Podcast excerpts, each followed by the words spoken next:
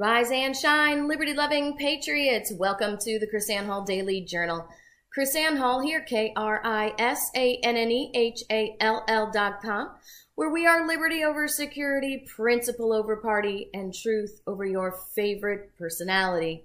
Here we are today, JC and I both, in our last show with you in Texas this time around. So I'm glad to have you with us. This is uh we are pre-recording this show today, so we won't be able to chat with you in the chat room, but we're glad to have you with us nonetheless. Uh, this weekend, by the way, uh, we'll be in Virginia doing a presentation on religious liberty this Saturday. If you want to know the details of that, please go to krisannehall.com or check into our social media. We will have the details posted there. Our few days here in Texas have been really productive. Would you say, JC? Yeah. We've met some really great people, and uh, the the class that I gave on Monday, I didn't know was actually live streamed on Facebook, which gave some people the opportunity to see who weren't able to come. And we talked not only about red flag laws, but I brought into the mix the understanding of state constitutions. And, you know, I think one of the things that is lacking in conservative circles, JC, is the fact that, you know, you go to every conservative or constitution training that we have, every Tea Party meeting, every REC meeting, and people are always handing out copies of the U.S. Constitution. Mm-hmm. But you never see people handing out copies of the state's constitution, or I mean, well, in most points, like Florida would be like volumes. You can't hand out state constitutions, But you can hand out the state's Bill of Rights. Right. And we should have every state's Bill of Rights in printing so that the people can understand that the federal government is not the remedy for all our problems. And you don't have to run to the federal government for all your problems because your state constitutions uh, enshrine the rights of the people. And if anything, your governors and your county commissioners and your city councilmen, your mayors, ought to be held accountable to the state constitutions more so than the federal constitutions. Right. And so we were able to bring that to the forefront this week in Texas. And we're going to be doing that more often now that people are, are realizing that your state and local governments can be just tyrannical as a king. And in many cases, we have state and local governments that have become very kingly. I mean, geez, now I, I thought maybe you could leave off some of the quote unquote Republican governors off the list of acting like monarchs rather than servants of the people. But that's not the case anymore. So it's going to have to take the people standing up and getting educated and holding their officials accountable. In saying that, I just wonder, JC, what's it going to take for the people to stand up and do that? I wondered because I'm I'm we're going to talk about the resignation of Bari Weiss today from New York Times. And I probably am not going to address this in a manner that many of the conservatives are going to approve of. But nonetheless, I wonder because she complains about social media in her resignation letter dictating how media writes their articles and reports you know, pandering to the 140 characters or less, or or writing for a specific narrowly tailored audience that that gets the clicks in social media. And and I wonder Social wonder, media is a click. Y- y- It's yeah, not, it's not clicks in social no, no, I media. mean click, click. Oh, I thought you meant. Yeah, no, no, no, no. You're I mean, right, The, the narrow group is Twitter. right. I mean, that's where we run. I run into that a Well, lot. but even Twitter is broken down into narrow groups. yeah, I don't think so. because you have the liberal, you have the, the the the New York Times clickers, and then you have, you know, for lack of better labels, the Donald Trump clickers. Well, the way I see it is, it's it's political junkies. Yes. Okay. Right. To There's me, that's one group. Yeah. So in both worlds, you know, the political junkie world, like our world, um, Mhm. we think we think that's reality. Right. Twitter is not reality. We we are a minority, and people people haven't accepted that. Right. But in that, Twitter is, in fact, Twitter is the tiniest Yeah. of the social medias, Mhm. but I think it wields the most influence in in media because media is made up of political, Political junkies. junkies. So it's the same group influencing the same group. right. But then the problem is the general populace takes in. So when the when Twitterverse influences newspapers and news and that sort of thing, the general public thinks what they see on the news is a reflection of broad reality. Right. That's the problem. So you get Ne- neither are broad reality. Right. But in, in, in it does sort of beg the, the question then, at what point does it create, does the perception of broad reality Right. create the broad reality? Yeah, no, that, that's the problem. So That the, is the problem. distorted universe of Mhm. Twitter and mainstream media then dictates actions Yeah. wi- within, uh, you know, within bro- the broad community around us. She writes in her letter, Twitter is not on uh, Twitter is not on the masthead of the New York Times, but Twitter has become its ultimate editor. As the ethics and mores of that platform have become those of the paper, the paper itself has increasingly become a kind of performance space.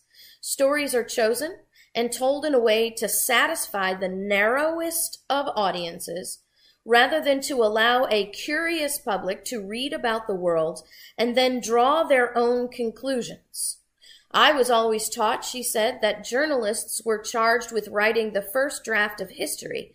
Now, history itself is one more ephemeral thing molded to fit the needs of a predetermined narrative.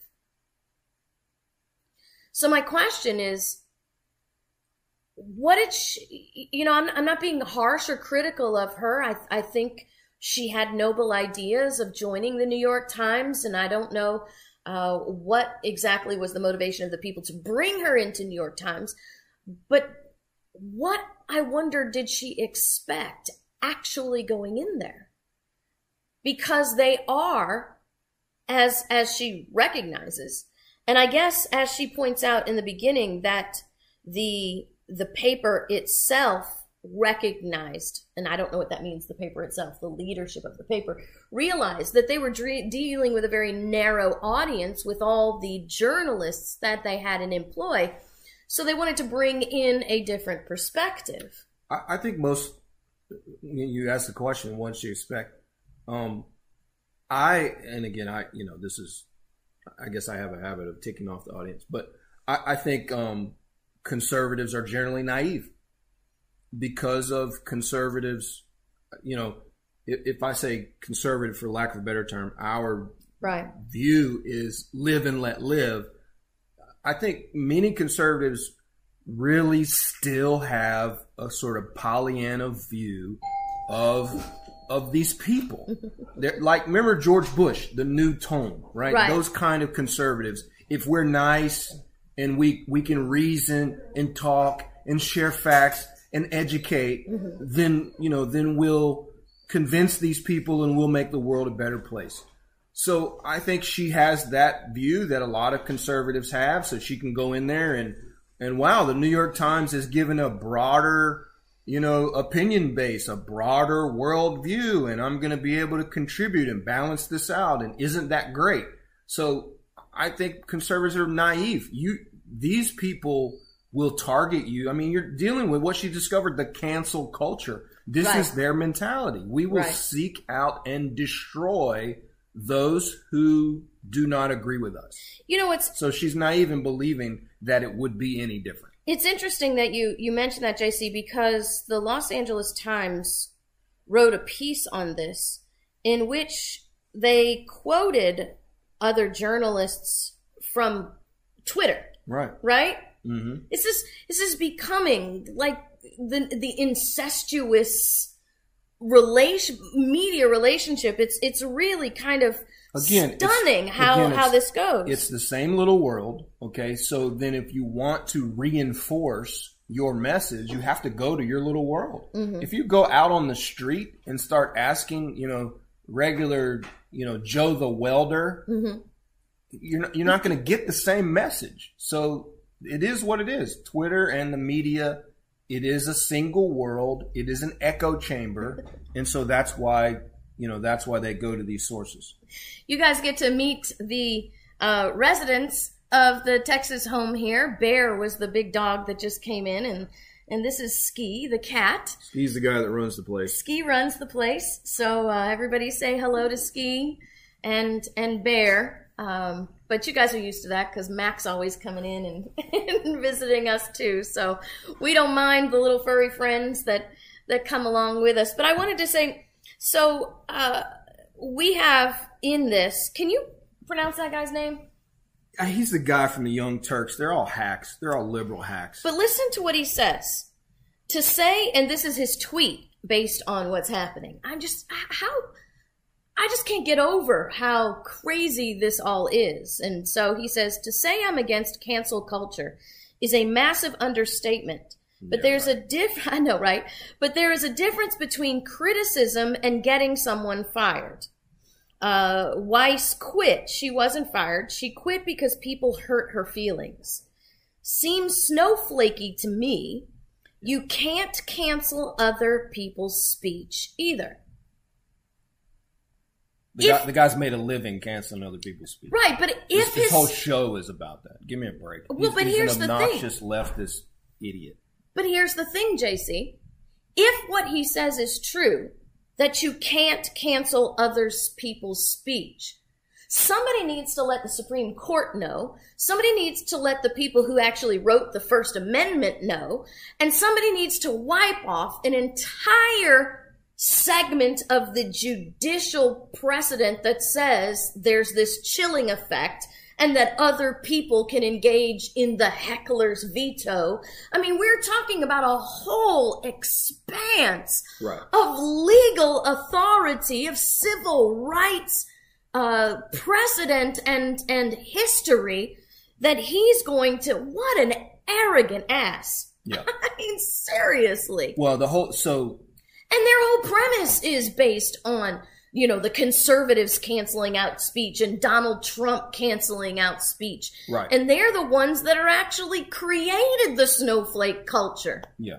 No, this guy, this young Turk, the host of the Young Turks, moron, he's constantly railing about what kind of language Donald Trump uses and, you know, and talking about things that conservatives say and all this stuff. And you can't cancel speech. So this lady was being harassed, threatened, mocked, axes put by her name. Well, I not mean, that, and so- even people who befriended her were harassed Yeah. and threatened. So that's that's not canceling ostracized. speech. Yeah. you can't cancel speech. So if someone if someone docks the Young Turk moron host, that's okay. It's no, they're no, no, they're not canceling anything. There's a difference. I mean, give me a break. And he's he they would be the ones, New York Times would be the ones that would jump right on board without a heartbeat defending people who are using terms like he, she, her, or him because that is offensive to the 37,000 other genders that we have out Right. here. So it's all No, it's, it's hypocrisy. yeah, and it's typical. You know, we don't like her, so we celebrate the fact that she was made to quit. Yeah, she quit. She wasn't fired. She Mm-hmm. she quit. I mean, because of constant harassment, attacks, threats, this sort of thing. Right. So so this totally disingenuous. She wasn't fired. She quit. So you know, I'm constantly punching you in the face. And, and, Which- and you roll over. Oh, it's not my fault that I was punching you in the face. You quit. Well, one of the other things, then you just clearly pointed out, we got to wipe out a whole nother section of jurisprudence about con, uh, constructive firing, hostile environment. Right. So he, you know, don't even come to me, these, these radical leftists ever again and tell me that you live in a hostile working place because your boss wants to pray. Yeah. Don't tell me about your hostile working environment because Because you're in a you're in a religious heteronormative offensive environment. right, exactly. These people, I don't even.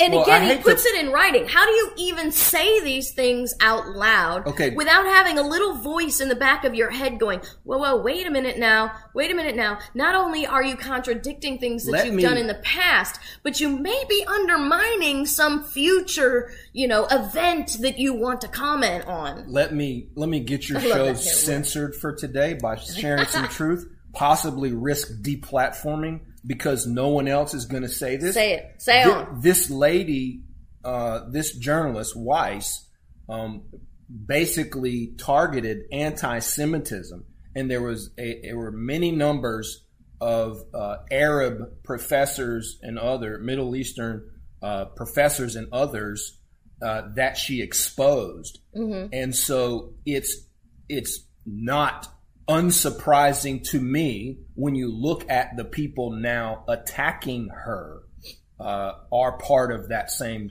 uh, Oh, no. that same culture. She talks about it in her. so they have their panties in a wad because she exposed some am- anti-Semitism in their world, Mm-hmm. and so now they're celebrating and mocking the fact that she had to quit. Now she writes about this in her letter. She says, "My own forays into wrongthink have made me the subject of constant bullying by colleagues who disagree with my views.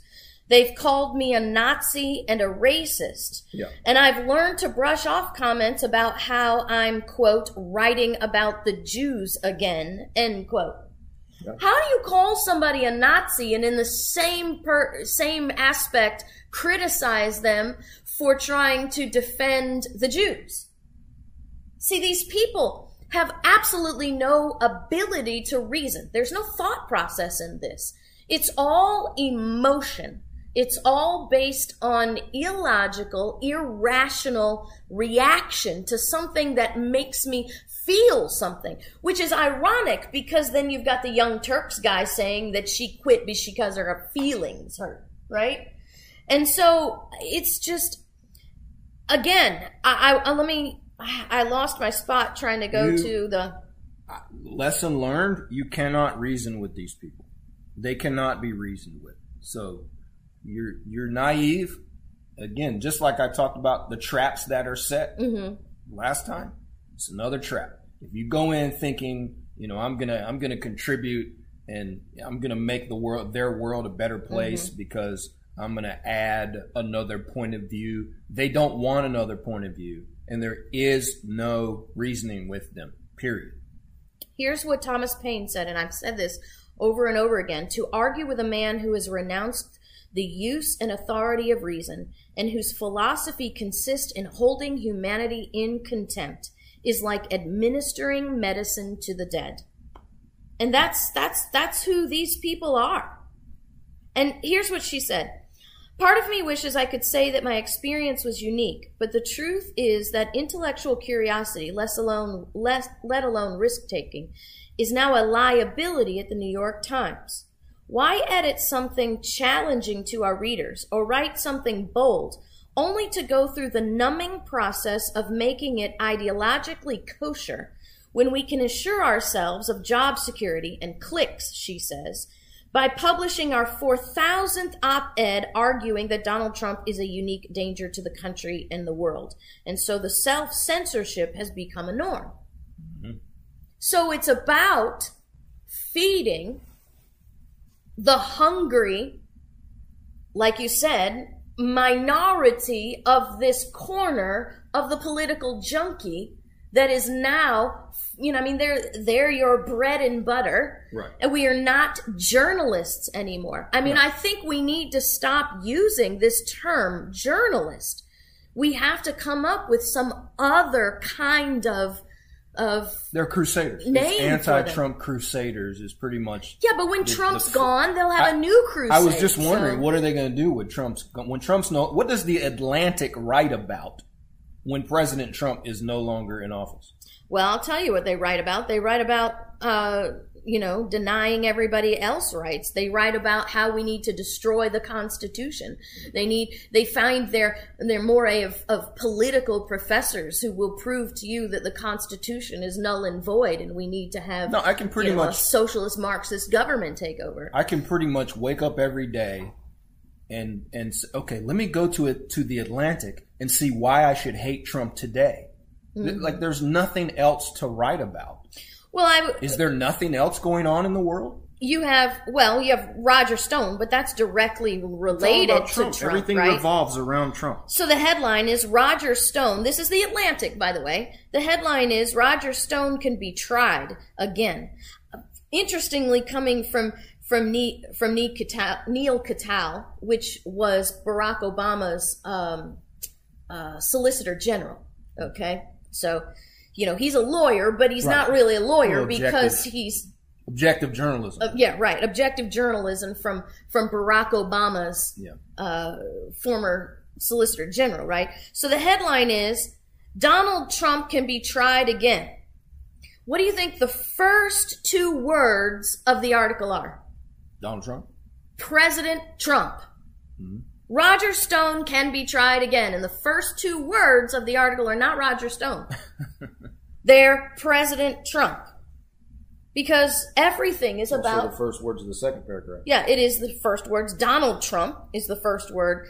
I should do like a number, a number, uh, word count. You know, how many times is Donald Trump mentioned in an article whose theme is supposed to be about the legality and the legal possibility of Roger Stone being tried again?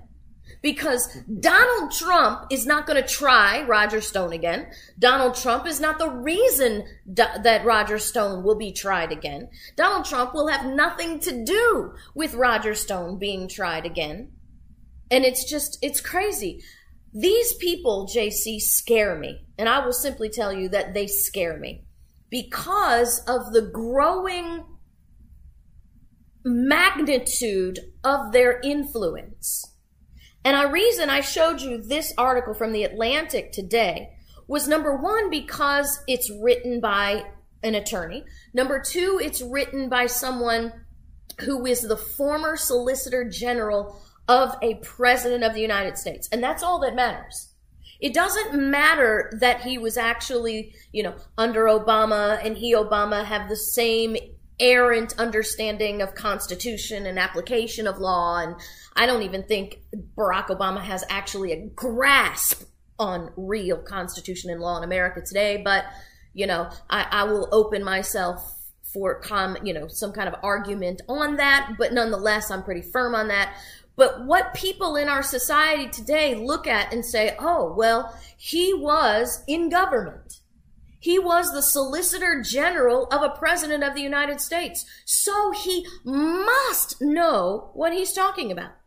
So you bring somebody up with an understanding of the Constitution, like me, who has taught the Constitution, who, who understands and studies the history and knows the Constitution, and you bring forward the reasoned historical and legal perspective of the Constitution. And the people in the general public, and it doesn't really matter which side anymore because you'll never really hear that it's about Barack Obama's Solicitor General, right? And this happens in the conservatives. You you see this automatic expert bias given to people simply because they were in government. Mm. And so I can bring a rational, reasoned, logical, historical, and and uh, factual view of what this guy is going to say. And I and I hate to say it, but 85% of the American population that would read that article, being either side, will say, "Who is she?" You know, why do we? Why should we even listen to her? She wasn't in government. What is that, JC? That uh, you're the psychological guy here. I, I, I I know. I always do that to you. I always do that. I just, because it's mind numbing to me. This cult of the expert has now deemed you, you almost have to run for office. You don't have to win.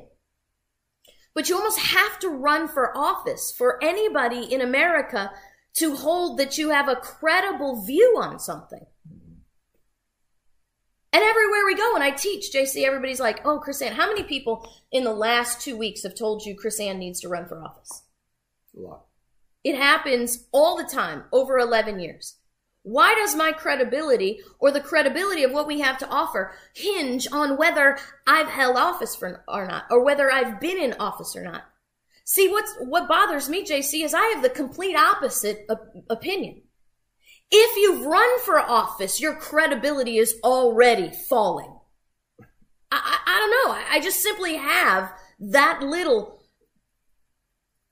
I don't know. I, too much of my founding fathers in me, I guess. This idea that in, in watching people over the last 11 years run as conservatives and even use the words of the founders and get up there and just be completely worthless. But you have this situation. So let me read this to you from the from the Atlantic. I'm going to skip to the last paragraph. Of course, oh my goodness. Like many other times when Trump has shortchanged those he cuts deal with, Trump hasn't actually protected Stone from further prosecution. If Stone wants to earn the finality he so obviously craves, he should try the same approach by other convicted criminals. Uh, come clean and tell prosecutors what they want to know about the crimes in which he was involved. You have the Solicitor General saying, once again, who cares about innocent until proven guilty?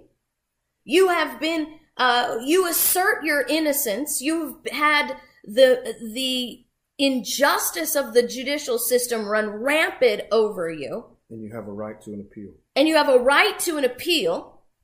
But hey, why don't you just, you know, say you did it? Say you did it and get it all over with. I, he says here, the law of double jeopardy is notoriously unclear.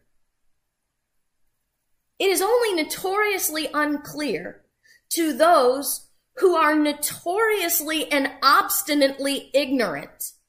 Because there's a whole, there are centuries of history that built the premise of our, our, our double jeopardy. But listen to what he says. Had Stone been pardoned, judges might have been reluctant to allow new but related criminal charges. Much, much as judges are more inclined to find double jeopardy concerns when new charges are brought against someone who has been acquitted. But a commutation condones nothing. It eradicates nothing of the guilt found by the jury. It may be the president's prerogative, appalling as it is, but it's not the elimination of Stone's guilt. Well, a pardon did is miss, not the elimination of a Stone's guilt either. Did he miss the part where Stone didn't want a pardon because he wants to run his appeal? Yeah. I mean, that's completely ignoring that. So you, so you completely create an alternate reality so that you can craft an article once again to criticize Donald Trump. I right. mean, that, that's where the Atlantic no longer has any credibility whatsoever with me because they, they go out of their way for the sole to wake up every morning. Let's what kind of article can we write to criticize Donald Trump? And so, so just, this just feed that. But for remember, whatever reason. Yeah, exactly. And that's what this is all about. The whole thing is Roger Stone can be tried again. But the entire web of the article is about how Donald Trump failed Roger Stone. Guy. Is yeah. about about bad guy. Now here's the one thing that really, really bugged me. It's tedious. And it's, this is like Weiss said. It's just tedious. It is tedious. It wears every you down. single article. Okay, we get it. You hate Trump. We understand. Just put that, put, put a little banner on top of your website, on top of your magazine that says that. If, if you need to see that and say that every day. But how, how do, who does this feed, right? Who is interested in reading the Atlantic other than people, you know, that group of people that hate Trump. Right. Like you have people that have to say every day, I hate Trump. And then the people who have to hear every day somebody saying, I hate Trump. This is a yeah. sick and twisted part of society. We're mentally, these people have become mentally deranged. I'm almost looking forward to the day when Trump is no longer president because I've forgotten what a world is like, what a sane world is like without these people. That Trump, and it has Trump, they're Trump not created, going away. Trump created these people. Yeah. They're, they're like, like everybody works at the Atlantic and this, this whole segment of society that they represent.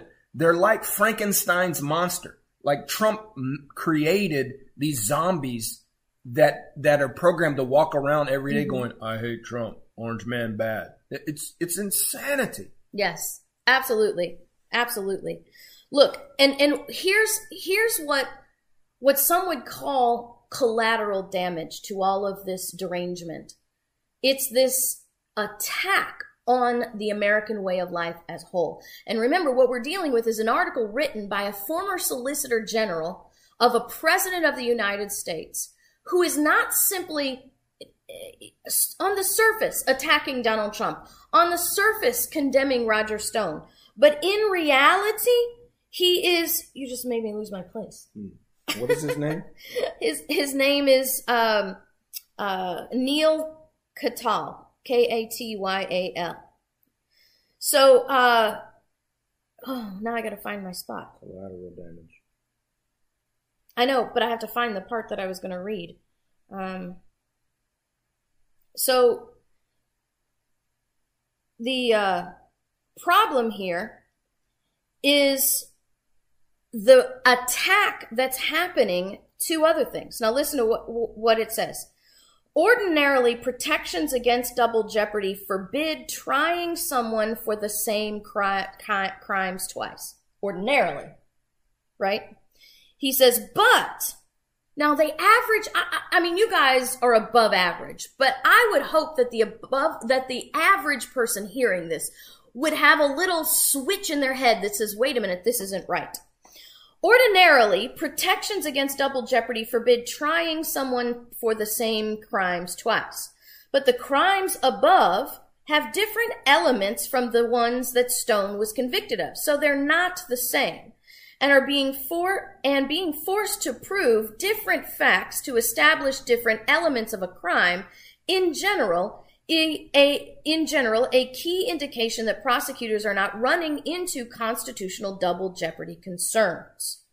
So what he is trying to tell us that you can have the same events the same body of facts you can be tried for this this crime but if they can find little differences in the same effect, facts, in the same body of events, and and manipulate the law to find an avenue of an of some you know Charge you with a different crime. tangential thing, you can now charge you with another crime and try you for the same facts twice. Mhm. This is outrageous, people. This is absolutely outrageous. This is a complete and utter affront to due process everywhere. And JC, I know that we have said this over and over and over again. This is Roger Stone. If they're doing this and they're contemplating doing this to Roger Stone, you have to know they have already done it to people all across America. You're reading about him. Is he a nice guy? I don't know. Yeah. So here you have, I, and I'm, I'm seeing a developing theme today here. This this narrowing, tailored view of how media presents things to, as she said, the four thousandth article about how you know Donald Trump is a bad guy, and in the meantime, you said it, and I think it's just brilliant that even though we're dealing with the 1% of the, the political junkie, what happens is, is that the news wire that we've created now feeds these sound bites to the local medias, and they don't do their own investigative journalism anymore. They don't do their own training anymore. So they actually feed from these news wires. So your your local ABC station, your local Fox station, they all feed from the same water trough. And then the general population gets fed these things. Donald Trump is bad because Donald Trump, you know, engages in, in like like Katyal said, engages in corrupt Or coronavirus bad. Wear mask. Yeah. Or you die. Die bodies bodies in the streets bodies in the streets Meanwhile, all false data, false data false statements, wrong statements, misinformation, So that's today's journalism, whatever the topic. It doesn't matter. So they have a message. They want the message to go out. In this case, Trump bad guy. And let's just craft whatever we can to make him the focus and uh, manipulate the public. And when you that. try, but here's the thing when you Easy try to bring the news media is supposed to be a place where you see alternate opinions. Says who? Well, I mean, that's the whole purpose of freedom of press. That's why we protect freedom of press so that we can have alternate opinions out there. Now, freedom of press doesn't, you know, isn't, press isn't defined as the media. It's supposed to be all of our stuff. But the idea then that you are now chastised, here we have uh, Peter Navarro, okay? Peter Navarro is the, uh, let me put this, advisor to the president. advisor to the president, published an op ed in USA Today that, a scathing op ed, they said, that says that Anthony Fauci, Mr. COVID King, has been wrong about everything I've interacted with him on. He's, and now the, the White House has come out and is now chastising him for not going through the proper channels to publish this op ed because Donald Trump, the Trump administration, doesn't want to make enemies with Fauci for whatever reason. How are the people to get accurate information if the people on the inside are not able to speak freely about their experiences, about what they see as they happen in government. Well, you can. It just doesn't mean you keep your job. Well, I and I, I mean, he works yeah, for the president. So Right. if you're, you know, th- hey, you work for me. If you're going to publish anything, then you got to go through this. It's, it's just the way it is. That's the rules of his job. Right. So yeah, he can say whatever he wants, but you know, I mean, there, there, no matter where you work, there's a way to go go about getting the information out. If he's a whistleblower, then whistleblower usually. That's it. You, Well, that has to be- your career. somehow now he had to know and, and that was the point that i'm trying to make here he had to know the proper procedures Right. he intentionally did not go through the proper procedures or So- perhaps he attempted to go through the I- I proper was gonna say procedures that- and they went That, So that would indicate they're protect. They're trying to protect Fauci even before, like because Right. if if he wasn't getting opposition um, against pointing out Fauci's false statements in the first place, why would he even do this? Right. So to me, this is already an indication, like that the so- so administration is covering for right so it's being reported like he issues the scathing op-ed then the white house staff or whoever comes against him. Mm-hmm. i don't think that's the order of the thing. Exactly. White house staff had to been trying to muzzle him in the first place otherwise why would you need to to write an op-ed in the manner that he did outside of normal channels you want to bake there's somebody's already covered for Fauci. bake somebody's noodle. Why would USA Today, of all papers, willingly publish a scathing op ed against Fauci? Because it shows that there is discord in the Trump administration. no, all about Trump. It's all about Trump, right? But- But, he says this. A he better says, question is if all this is true about Fauci, which is anybody can look at, there's a long list of his misstatements. Anybody can Yeah. see that. So then the real question is, why? uh, why is he there? yeah. Why is he in that position? And why Yes. are they defending him? Yeah. You have somebody who is is in in who is the trade advisor who has international kinds of of information, right? He's collecting information from all over. He's the trade advisor, that's his job. He's also obviously had personal contact and working with Fauci. His scathing op-ed proves very in, uh, intimate conversations, you know, about these things. And of course, no one questions that. here he has uh, the, the question then becomes if all these things that he's saying are true why is the administration covering for fauci's lies and errors he says Fauci says in, in his op-ed, he says, Fauci says a failing mortality rate does not matter when it's the single most important statistic to help guide the pace of our economic reopening. It's all about a vaccine, man. Yeah. He says the lower mortality rate, the faster uh, and more we can open. So when you ask, Navarro writes, so when you ask whether I listen to Dr. Fauci's advice, my answer is only with skepticism and caution. Now, JC, that's exactly how we should all listen to Fauci, knowing that the man not you listen to anybody. yeah, well, that's true. But that the man is set to make billions Yeah, off see- of a vaccination. See, I now that I dis, I disagree with. We should listen to him with skepticism, caution. But no, get, now you listen to anybody with skepticism and caution mm-hmm. when you don't know anything. You already have a long list of his statements. You already have information of his motivations and his connections. Okay, at that point, you don't listen to him with caution and skepticism. You don't listen to him at all. Period. yeah, it's crazy. Here's the thing, JC. If a judge, okay, if a judge was set to benefit in billions of dollars off of the opinion he is about to write, that judge would be criminally could be criminally prosecuted could be disbarred and it would be considered an ethics violation.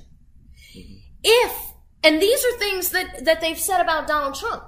If Donald Trump was set as an individual to gain billions off of a trade agreement that he would negotiate with a foreign government they would be screaming ethics violations. They would be screaming impeachment. They would be screaming about violations.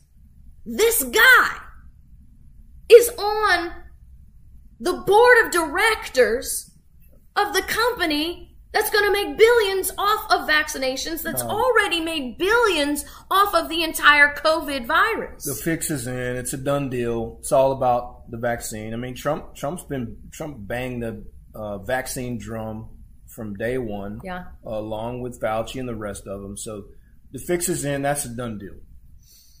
So I want to end today with the words of Thomas Jefferson and just a short discussion on that because I'm going to ask, listen, Jason, I'm going to ask you a question because it, it all wraps up into uh, this, what we're talking about today.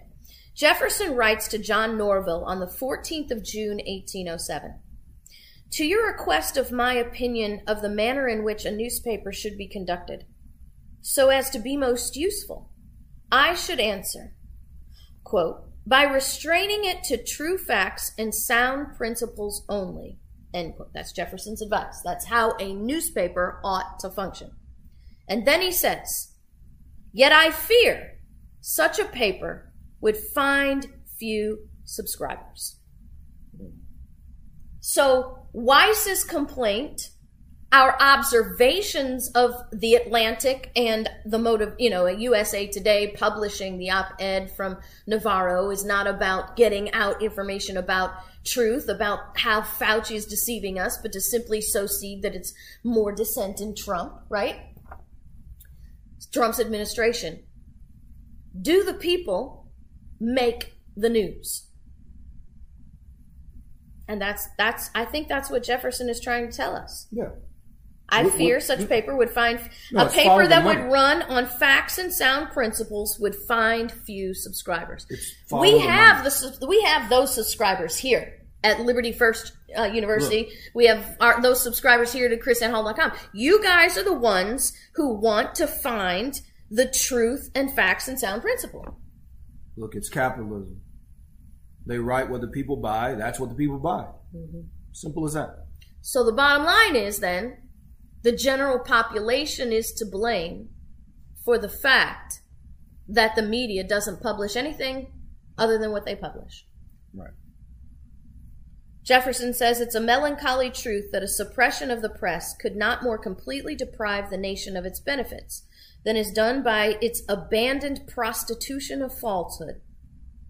He said, you, he said, if you outlaw freedom of press, you would do less damage than the media's prostitution of facts today. He says, Nothing can now be believed which is seen in a newspaper. Truth itself becomes suspicious by being put into that polluted vehicle. The real extent of this state of misinformation is known only to those who are in situations to confront facts with their knowledge, with the lies of the day. I really look with commiseration over the great body of my fellow citizens who, reading a newspaper, live and die in the belief that they have known something of what has been passing in the world in their time. Yeah. Well, few products appeal to everybody. That's not how marketing, that's not how markets work. You know what I mean? So you develop an audience. Yes. So they have an audience and that audience has taste and this what sells. So that's who they sell to. So the media, the newspapers put in their product that which sells to their audience. Right. And they have developed this audience and you know, and that's what when you see the New York Times, it's what she describes. This is this is what they do. When so Twitter and whoever is up in a fervor about them having some objective or broad based article, then they have to pull that. They have to change it because that's their audience saying we're not going to buy. That's the cancel culture when they start boycotting. Uh, you know, you have Tucker Mm-hmm. Tucker, Tucker Carlson, um, who has huge audiences, Right. And then these people go after the sponsors because his money comes from the sponsors, right? Right. Not necessarily the whole audience, but but the sponsors. Uh, so it's about where is the money coming from? Right. So in that subscription based world, um, that audience controls the content.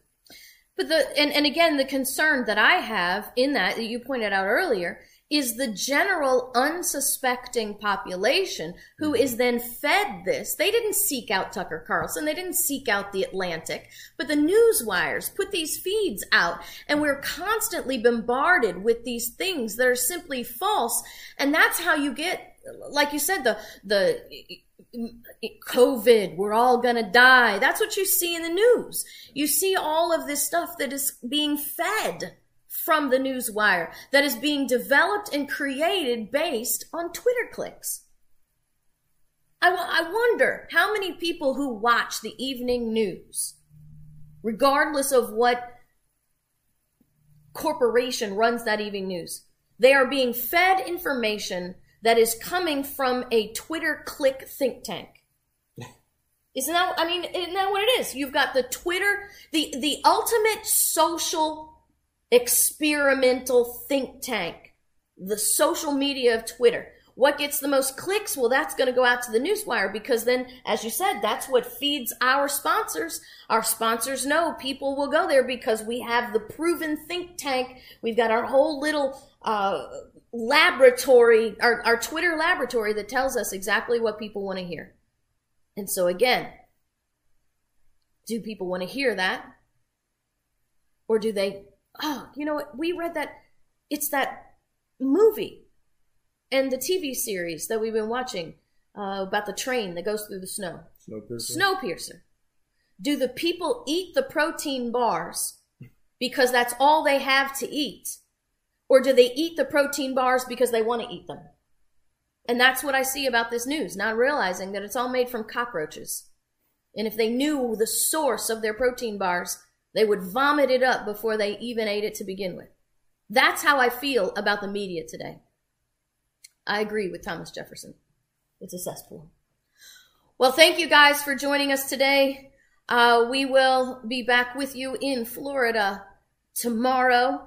Uh, thank you for keep feeding us your information. I love how you guys help us research. Remember, go to libertyfirstuniversity.com.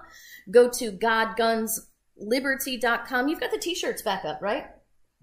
Yeah, so the t-shirts are back up at godgunsliberty.com. Get your liberty gear. Uh, don't just pontificate, educate with your liberty gear. God bless you guys. We will see you tomorrow.